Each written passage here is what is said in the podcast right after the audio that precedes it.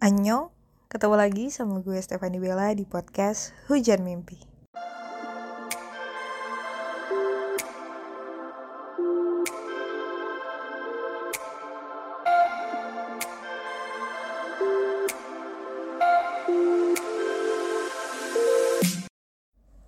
Hai, hello, Annyeong, Stefani Mida. Ketemu lagi bareng gue Stefani di sesi Before Sleep yang masih akan tetap ngomongin hal random dan suka-suka gue di malam Senin atau Minggu malam. Ya, biar apa?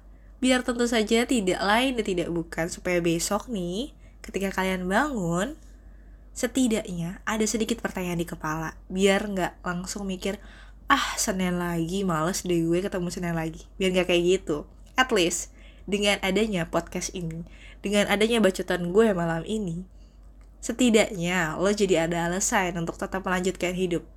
Benar atau betul? Ya semoga ya sih kayak gitu. So jadi di hari yang sudah gelap ini oke salah bukan gelap. Karena kalau gelap memang gelap karena gue tag malam-malam dan mungkin lo juga dengerinnya malam-malam. Gue ingin berbacot ria soal hidup dengan standar. Standar apa? Yang pasti bukan standar motor listener. Iya, gue panggil standar kan tuh. Biar kayak radio-radio DJ gitu, ya nggak?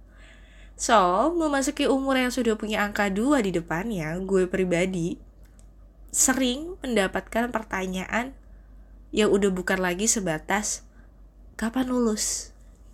Tapi, pertanyaan itu sudah berubah ke mana pacarnya? Kapan nikah? Udah punya rumah sendiri belum? tabungannya udah cukup dong buat investasi investasi apa aja nih gajinya berapa? Kerja di mana? Jabatannya apa sekarang? Dan sederet pertanyaan lain yang kalau gue jabarin satu-satu lo pasti males denger ya karena gue sendiri yang berusaha ngomong udah enek. Karena itu tadi kita udah keseringan denger yang kayak gitu. Bener atau enggak? Bener aja lah ya. Well, gue tidak menyalahkan manusia yang bertanya seperti itu. Karena memang pada dasarnya manusia itu punya rasa ingin tahu yang besar. Kita nggak bisa mengatur bahwa seseorang tuh nggak boleh nanya ini, nggak boleh nanya itu kalau ketemu. Karena kalau kayak gitu lama-lama semua hal jadi nggak boleh buat ditanyain. Ini kalau nggak salah pernah dan sempat jadi trending juga di Twitter. So, kalau menurut gue nih ya jadinya, lo mau nanya apa pun itu boleh asal tidak terlalu privacy. Ya, lo manusia, diberi akal, pasti bisa lah berpikir menggunakan logika yang lo punya. Mana sih yang privacy mana yang enggak? Tapi sebenarnya gini pertanyaannya tuh nggak salah. Lo bertanya juga nggak salah. Asal kalau dijawab ya lo harus terima dengan jawabannya. Misal pas lo nanya eh lo kapan nikah? Yang mana sebenarnya lo tahu kan kalau itu tuh pertanyaan tidak seharusnya lo tanyakan. Terus pas lo dapat jawaban misal jawaban yang lo dapat adalah e, kapan-kapan lah. Emangnya kalau misalnya gue kasih tahu kapan gue nikah lo ban mau bantuin sumbang apa? Nah kalau lo dapet jawaban yang seperti itu lo nya sendiri tidak boleh tersinggung. Lo nya sendiri nggak boleh marah dengan jawabannya. Karena please lo aja sudah menanyakan sesuatu yang nggak semestinya tanpa mikir orang itu akan tersinggung atau enggak masa ketika lo dikasih jawaban yang kayak gitu lo nya malah tersinggung dan kesel. Kan kayak nggak adil. Nggak adil kan? Bener nggak sih? Nggak adil dong. Jadi ya para pendengar yang budiman lo boleh tanya selama itu nggak pribadi pribadi pribadi amat? Ya terserah deh. Menurut lo pribadi atau enggak. Tapi jangan kecewa atau jangan kesel ketika jawab, dengar jawaban seseorang. Atau bahkan ketika pertanyaan lo nggak dijawab jangan marah. Gini ya ketika kita bertanya itu nggak salah. Jawaban yang diberikan ataupun tidak memberikan jawaban juga itu nggak salah. Kenapa gue bilang lo nggak boleh kecewa dan nggak boleh kesal karena di dunia ini tidak semua pertanyaan punya jawaban. Bahkan nggak semua jawaban harus dijelaskan. Betul atau tidak? Mari diakui. Kalau buat gue sendiri pertanyaan yang udah nyangkut ranah pribadi itu ada lima setidaknya lima nih kalau gue nggak salah. Yang pertama tuh kayak pertanyaan kapan nikah. Yang kedua pertanyaan kapan punya anak. Yang ketiga gaji berapa?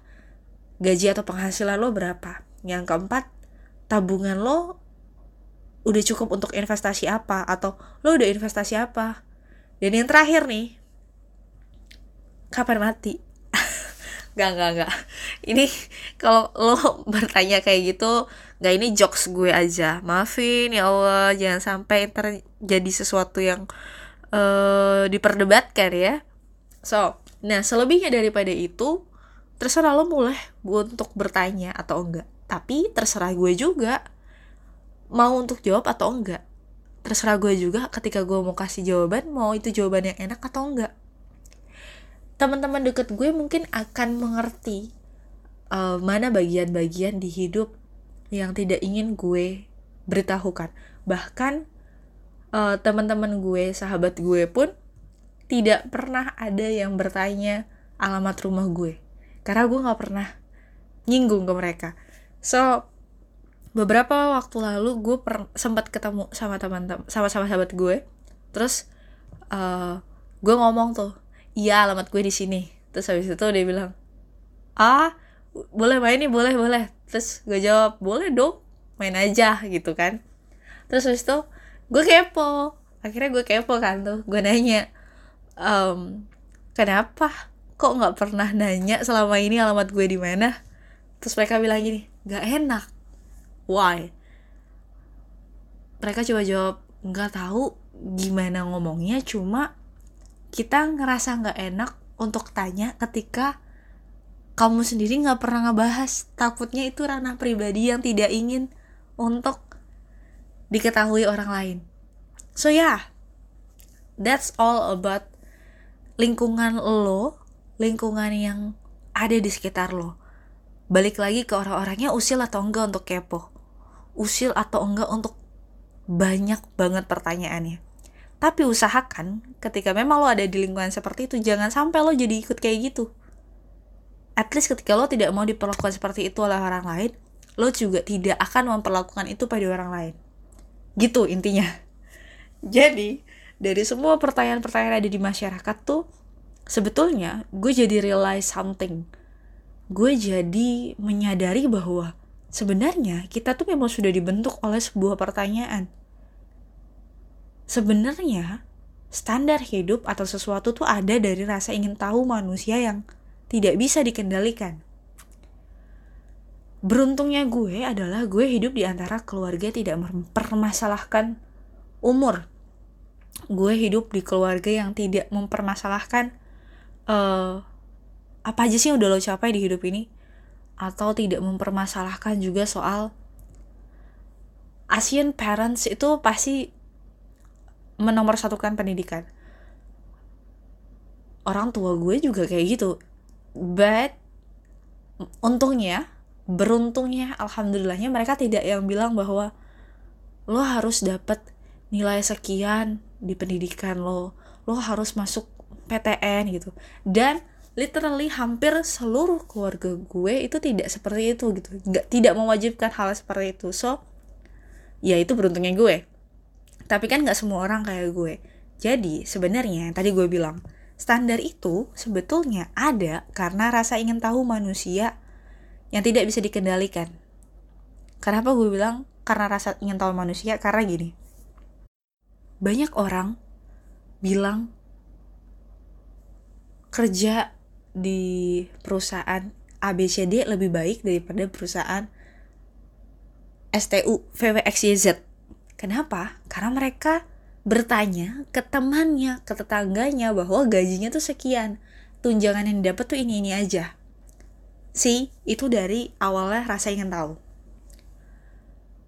Gue tidak mengalami itu di lingkungan keluarga. Gue tidak tahu tentang standar dan gue tidak memiliki standar apa pun di lingkungan keluarga. Tapi sayangnya, gue berhadapan dengan lingkungan pertemanan dan lingkungan pergaulan yang di dalamnya punya manusia-manusia yang doyan membandingkan hidup, yang doyan banget kepo sama hidup orang lain, yang doyan banget bilang gue lebih baik daripada lo.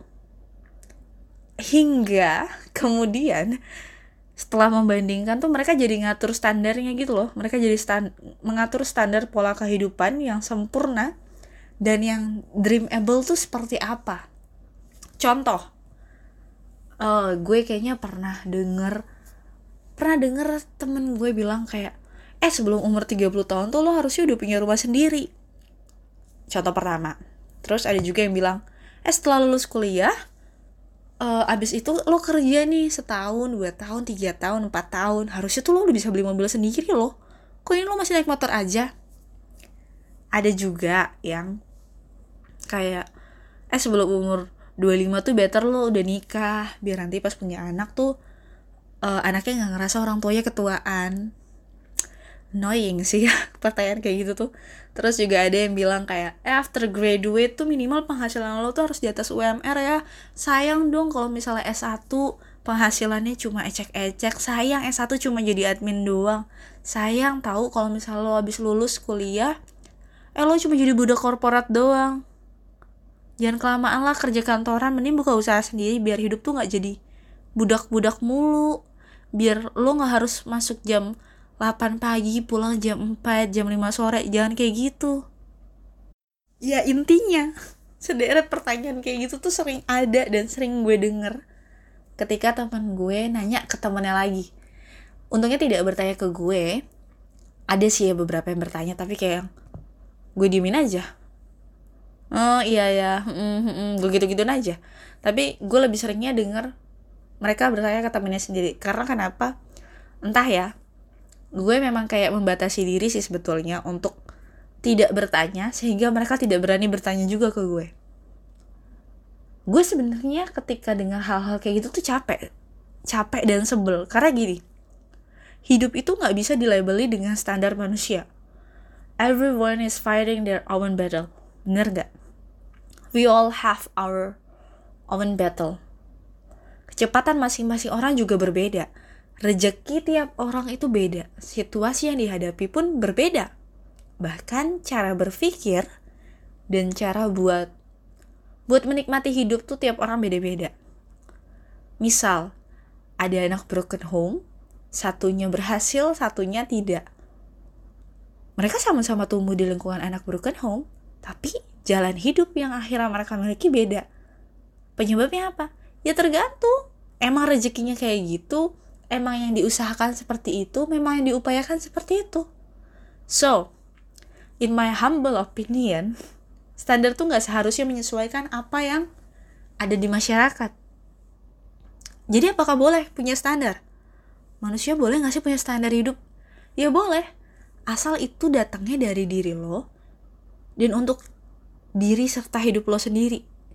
Kepasangan boleh nggak? Terserah. Kenapa gue bilang terserah gini? Kalau lo mau belajar untuk memanusiakan manusia lain yang gak seharusnya lo punya standar yang harus dipenuhi oleh pasangan lo. Why? Balik lagi ke statement gue tadi. Everyone is fighting their own battle. Semua orang punya perjuangannya masing-masing. Semua orang berjuang di kehidupannya masing-masing. Kita nggak tahu gimana kehidupannya udah sedang dan mungkin akan berlangsung. So, berbaik hatilah untuk tidak menambah hal-hal yang menyulitkan kehidupan orang lain. Ketika kita ngasih standar ke orang lain, eh lo harus kayak gini. Eh gue lebih suka cowok yang romantis, lo jadi romantis sedikit dong. Itu berarti kita membebani mereka. Berbaik hatilah untuk tidak membebani orang lain dengan standar yang kita punya. Lo mau kerja kantoran seumur hidup ya nggak apa-apa It's your choice. And that's fine. Gak masalah. Karena memang ada orang yang sangat amat bisa aktif, sangat amat bisa lebih produktif ketika dia punya sesuatu yang jelas. Dia punya job desk yang jelas, yang sudah ditetapkan. Punya penghasilan yang stabil. Kayak lo tahu kapan lo harus gajian, lo tahu job desk lo apa, lo tahu berapa gaji lo, lo tahu apakah gaji lo itu sudah pantas dengan apa yang lo kerjakan. Ingat, nggak semua manusia lahir dengan bakat atau kemahiran untuk bisa jadi entrepreneur. Kalau ada yang bilang, lu jangan jadi budak korporat mulu dong, buka usaha sendiri. Lebih baik, mohon maaf nih, pemirsa, jadi bukan pemirsa pendengar nanti yang kreatif dan kerja di sektor industri siapa? Kalau semuanya mau jadi entrepreneur. Kalau semuanya lebih baik jadi entrepreneur yang kerja di sektor industrinya siapa? Boleh. Boleh banget kita membanggakan apa yang kita pilih membanggakan standar hidup yang kita jalani. Tapi jangan sampai pilihan itu atau standar itu mendikte orang lain untuk mengikuti jejak kita. You have your own path. Dan begitu juga dengan mereka. Sebelum umur 30 atau sebelum nikah, harus punya rumah dan kendaraan sendiri loh. Iya, boleh banget kalau lo mengamini ataupun meyakini standar tersebut. Tapi, jangan memaksakan standar itu harus bisa dilaksanakan atau dikerjakan oleh orang lain. Pun jangan pernah memaksakan standar itu untuk terjadi di diri lo ketika lo sendiri tidak nyaman. Ketika lo ngerasa bahwa um, gue di, sebelum umur 30 kalau memang gak punya rumah ya nggak apa-apa sih sebenarnya. Kalau misalnya gue nggak punya kendaraan sendiri ya nggak apa-apa sih sebenarnya jadi ketika lo merasa tidak apa-apa dan baik-baik saja dengan hidup lo, ya udah, gak usah berusaha untuk memenuhi standar orang lain. Karena balik lagi, yang menurut lo penting, belum tentu penting buat orang lain. Yang menurut orang lain penting, belum tentu penting menurut lo. Bisa jadi, bagi mereka yang memilih sudah misalnya bagi mereka yang sudah bekerja bertahun-tahun terus kayak masih belum punya rumah sendiri masih tidak tinggal sendiri, masih tinggal dengan orang tua, bisa jadi yang jadi pikiran mereka adalah gue tetap tinggal sama orang tua karena gue pengen menjaga orang tua. Gue tetap tinggal sama orang tua karena keuangan gue sepenuhnya atau sebagiannya dialihkan untuk kepentingan yang lain. It's fine, it's okay gitu. Itu pilihan lo, itu hidup lo. Jadi nggak apa-apa, seandainya lo masih misal lo masih ngontrak karena memang mungkin mampunya hanya sampai di situ it's okay it's fine atau mungkin ada kenyamanan untuk tidak perlu melakukan perawatan rumah so that's why lo memilih untuk ngontrak aja atau ke, kadang lo misalnya orangnya bosanan jadi lo milih buat ngontrak aja biar lebih gampang pindah-pindahnya it's fine ingat standar diciptakan oleh diri lo untuk diri lo sendiri see there's always something behind something selalu ada alasan di balik banyaknya pilihan manusia di dunia ini. Ada orang-orang yang medit. medit. alias memberikan anggaran yang jadi dia tuh medit uh, atau pelit alias dia tuh ngeberi anggaran yang udah dipres udah punya poin-poin pengeluarannya setiap habis gajian tuh dia udah langsung masukin amplop. Ini buat keperluan rumah ini untuk keperluan listrik dan segala macam ini untuk ini ini ini ini. Tapi ada juga orang-orang yang menabung hanya dengan nominal tertentu yang cukup untuk dana darurat dan kesehatan, bukan untuk dia mikirin jangka panjang beli rumah dan segala macam. Nah, sisa dari penghasilannya dimanfaatkan untuk memanjakan diri dan kesenangan tiap bulan. Apakah orang-orang seperti itu salah? Ya enggak lah. Buat gue semuanya baik. Karena menurut gue pribadi, semuanya boleh dilakukan, tergantung preferensinya tergantung apa yang pengen lo capai dan apa yang pengen lo nikmati di hidup ini jadi ya gitu gue seneng melihat banyak orang akhirnya bisa mencapai target-target di hidupnya. Teman-teman terdekat gue sahabat gue banyak yang akhirnya bisa mencapai target di hidupnya. Gue bahagia banget. Gue seneng banget. Gue ikut bahagia. Apalagi kalau memang itu sahabat gue sendiri yang ngalamin. Tapi yang kemudian menodai rasa seneng dan rasa bahagia gue adalah ketika punya pencapaian yang lo dapat justru lo paksain untuk bisa dicapai oleh orang lain. Itu salah. That's wrong lo boleh denger lo boleh menciptakan banyak standar bagi kehidupan lo pribadi. Tapi lo tidak bisa melakukan pada orang lain. Lo boleh bercita-cita memiliki kehidupan seperti apa yang lo mau. But always remember that you can do that things to another people. Selalu ingat kalau lo nggak bisa menerapkan standar itu ketika harus melibatkan manusia lain. Dan ya, untuk teman-teman yang dengar ini, untuk teman-teman yang nggak bisa memenuhi standar orang lain, it's okay, it's fine. Gak masalah. Justru itu yang benar menurut gue. Ketika lo tidak bisa memenuhi standar orang lain, bukan karena lo tidak mampu, tapi karena lo merasa itu bukan standar yang gue inginin buat hidup gue itu justru lebih baik lo cuma punya diri lo sendiri yang bisa menentukan berdasarkan kenyamanan dan kemampuan. Bukan berdasarkan perintah atau ngintip rumput tetangga yang lebih hijau. Itu gak nyaman itu gak enak itu gak akan bertahan lama untuk dinikmati. Kayaknya dari tadi gue bacot berat banget. Intinya um, malam ini bacotan gue memang berat tapi nggak apa-apa lah ya. Lumayan biar besok pas bangun pagi lo agak sedikit mikir untuk mulai belajar menetapkan standar hidup atas kemauan diri lo sendiri. Sentralnya di lo pusatnya di lo. Ya menjalani juga lo sendiri. Jadi nggak perlu untuk denger bacot permintaan orang lain yang kadang bikin ngelus dada yang kadang bikin lo tertekan buat jalanin hari. Makin dewasa makin banyak pengalaman dilalui dengan begitu, semoganya bikin gue, lo, dan kita semua sadar bahwa hidup semestinya dimenangi dengan tenang, dinikmati dengan nyaman, dijalani dengan penuh rasa syukur dan tanpa tekanan. Ya semoga, semoga setiap harinya kita bisa belajar untuk seperti itu. Karena hidup penuh dengan pelajaran, hidup harus terus-terusan belajar. Gak apa-apa kalau sekarang masih, hah salah lagi, hah kalah lagi. Hah tertekan lagi. Ya udah nggak apa-apa. Yang penting lo belajar setiap harinya untuk bisa mengubah hal-hal yang negatif jadi hal positif. So sebelum makin panjang ocehan gue di malam hari ini gue akan melengkapi podcast gue dengan sebuah lagu yang nanti bisa lo play di playlist yang gue sediakan playlist yang gue sertakan dengan Before Sleep. Ia tidak bisa langsung di podcast ini karena memang ada hak cipta yang harus gue hormati. So untuk teman-teman semua yang sudah mendengarkan podcast gue malam ini. Terima kasih banyak karena kalian sudah meluangkan waktunya. Terima kasih banyak karena mau mendengarkan ocehan gue yang gak tahu berbobot atau enggak, tapi semoganya bisa membaikkan bersama.